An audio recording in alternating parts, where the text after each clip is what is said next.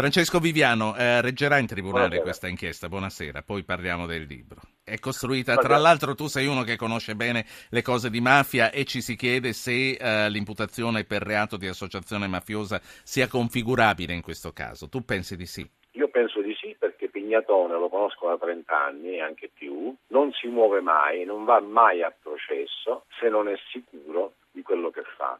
E spesso è stato criticato per aver archiviato o, come, o come dire, indirizzato in altre direzioni le indagini perché non c'erano elementi sufficienti. Pignatone è un uomo con i piedi di piombo, è una persona, come dire, molto ponderata, e se si azzarda a fare queste cose vuol dire che è sicuro del fatto suo. E allora? lui, non andrà, lui non andrà mai a processo se non è sicuro di ottenere un risultato.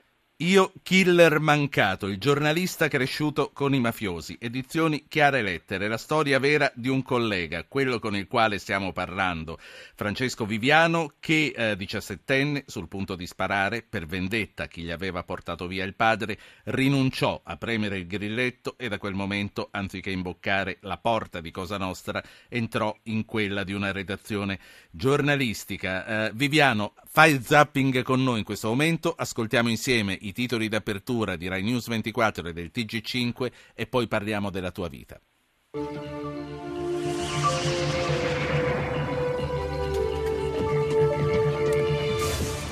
Loris, le fascette consegnate dalla mamma alle maestre sono compatibili con l'arma del delitto, acquisito il G P S dell'auto, a Santa Croce Camerina potrebbero essere ore decisive. Come in una tela di ragno, Buzzi e Carminati avrebbero acquisito gli appalti. Ah, ma intanto prime ammissioni di Nadia Cerrito, ex segretaria di Buzzi. Renzi, uno schifo, subito i processi.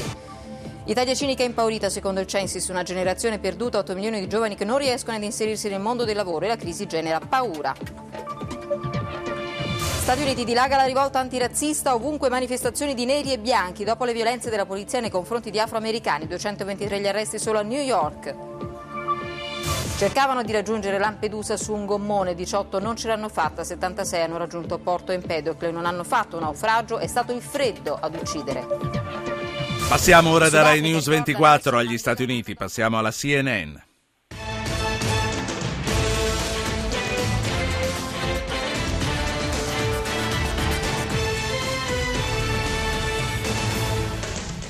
In a desolate, haunted layer landscape, the war-weary faces of Kobani. Nel paesaggio desolato di Kobani, i volti della guerra dei civili sopravvissuti in un esclusivo racconto dalla città siriana. Plus, thirteen months after Haiyan, the Philippines is now looking at this. tredici mesi dopo Haiyan, le Filippine si trovano a fronteggiare un mostruoso tifone che si abbatte sulla costa. And five, four, three, two, one. Si alza Orion, una nuova era per l'esplorazione americana dello spazio. Come avete sentito, la NASA ha compiuto un passo importante per l'esplorazione dello spazio, l'inizio per portare l'uomo su Marte. C N N, the world's news leader. Allora, Francesco Viviano, torniamo eh, in Italia, torniamo in questa eh, penisola. Che cosa ricordi di quel ventisei marzo del millenovecentosessantasei? Allora, eh, dicevamo di queste sliding doors, di queste porte che anziché mandarti da una parte a uccidere una persona t'hanno mandata dall'altra, nella redazione di un'agenzia di stampa. Che cosa ricordi di quel, di quel ventisei marzo del sessantasei? Ti dicevo, mio padre fu ammazzato nel millenovecentocinquanta perché gli spararono alla testa perché stava rubando in una conceria di Penne. E io ero orfano, massimo a tredici mesi, mia madre, vedova a diciannove anni, analfabeta mia madre, anche mio padre era analfabeta, mio padre morì, aveva soltanto ventidue anni, un ragazzino. E quindi mi ritrovai in una, tra virgolette, una scura, avrebbe detto Dante. Il mio destino sarebbe stato segnato da quella, dal mio precedente, cioè dal mio D N A. Dal fatto che mio padre era un ladro e quindi mio, mio padre fu ammazzato perché era un ladro. E quindi ho vissuto una vita molto complicata, molto sacrificata. Mia madre, dal giorno in cui rimase vedova, ha cominciato a fare la cameriera, la donna delle pulizie per tutta la vita, fino a pochi anni prima che morisse, perché non ha mai voluto abbandonare il suo lavoro, nonostante io poi sono diventato giornalista e dicevo: mamma, ma perché non ti ritiri, ti posso pure campare. E lei invece sosteneva, voleva la sua autonomia perché era una donna sì. con, eh, con tanto di, di attributi, chiamiamoli così. Finalmente Viviano è tornata a una linea migliore, dipende anche probabilmente da, da questioni che, che, che non so definire. Allora, mh, quello che eh, non ho capito bene, tu hai detto eh, tuo papà era stato ucciso perché eh, stava rubando, eh, l'ambiente nel quale tu eri cresciuto fino a quel momento era in un qualche modo contiguo alla criminalità o no? Mio nonno era un malandrino, non era un mafioso, che è un po' diverso. Certo. E comunque io per tanti anni ho vissuto in quell'ambiente che ha fatto di scippatori, di ladri, come era mio padre, eh, di rapinatori e, e quant'altro.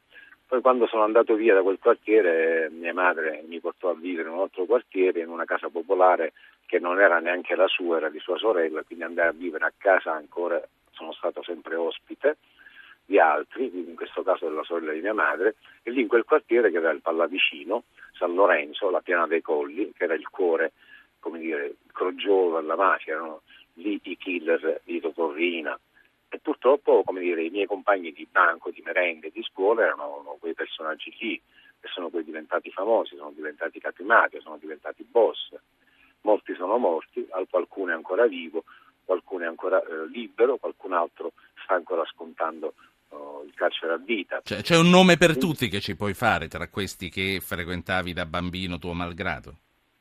Sì, Totò Davì, che è diventato il successore poi di Salvatore Lo Piccolo, il capomandamento di San Lorenzo, Gaspare Mutolo, eh, Rosario Giacobbe. Viviano, e, e il, fatto, il fatto di non avere seguito una strada che altri, forse la vita, avevano scelto per te, ti ha provocato dei problemi successivamente?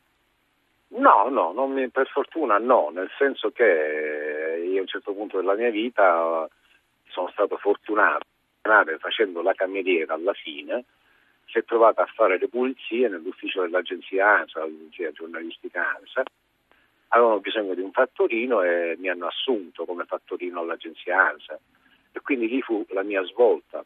Ma precedentemente la mia vita era molto complicata ed ero molto arrabbiato col mondo, perché io avevo frequentato il terzo istituto nautico perché volevo diventare capitano, volevo fare il marinaio, volevo viaggiare, navigare, sognare, e al terzo anno mia madre, poverina, mi disse: figlio mio, non ti posso più campare, ti devi dare da fare perché non ce la faccio più a mantenere certo. gli studi. Quindi Senti. mi crollò il mondo addosso, e fu in quel momento, in quegli anni, quando avevo diciassette anni, che decisi, come dire, tra virgolette, di vendicarmi, che era un pensiero che avevo sempre avuto, ma non l'avevo mai attuato perché non lo volevo Quindi fare. La vendetta era maturata da te? Nessuno ti aveva messo una pistola in mano e ha detto vai a ammazzare il killer di tuo padre? No, no, no, assolutamente no, assolutamente no. Mio nonno, anche se era un malandrino, non mi aveva mai detto vendichiamoci o quant'altro. Il resto, il resto lo leggeremo nel libro che si intitola Io killer mancato ed è di Chiare Lettere. L'ultimissima cosa, l'hai detto tu un attimo fa, in questi giorni sei a Santa Croce Camerina sulle tracce dell'assassino di Loris. Che opinione ti sei fatto? Beh, lo potete vedere tutti dai, dai servizi giornalistici, da quello che scriviamo, dai, dai, dai telegiornali. Purtroppo l'attenzione è tutta concentrata nell'ambito familiare. Eh, la signora Veronica Panarello, la mamma di Loris, è oggetto da sei giorni di continui prelevamenti da casa, la portano in giro, contraddizioni, interrogatori, e quindi è chiaro ed è evidente a tutti che sembra un caso, almeno dalle apparenze o dalla concentrazione delle attenzioni, che tutto sia puntato proprio sull'ambito, nel contesto familiare di questa storia qui. Grazie. Il bambino, per esempio, non è stato ancora riconsegnato alla famiglia e non si è mai visto nella storia giudiziaria italiana che un cadavere rimanga per sette giorni in una camera mortuaria. C'è, c'è qualcosa che non è andato bene sin dall'inizio, evidentemente. Grazie, grazie a Francesco Viviano.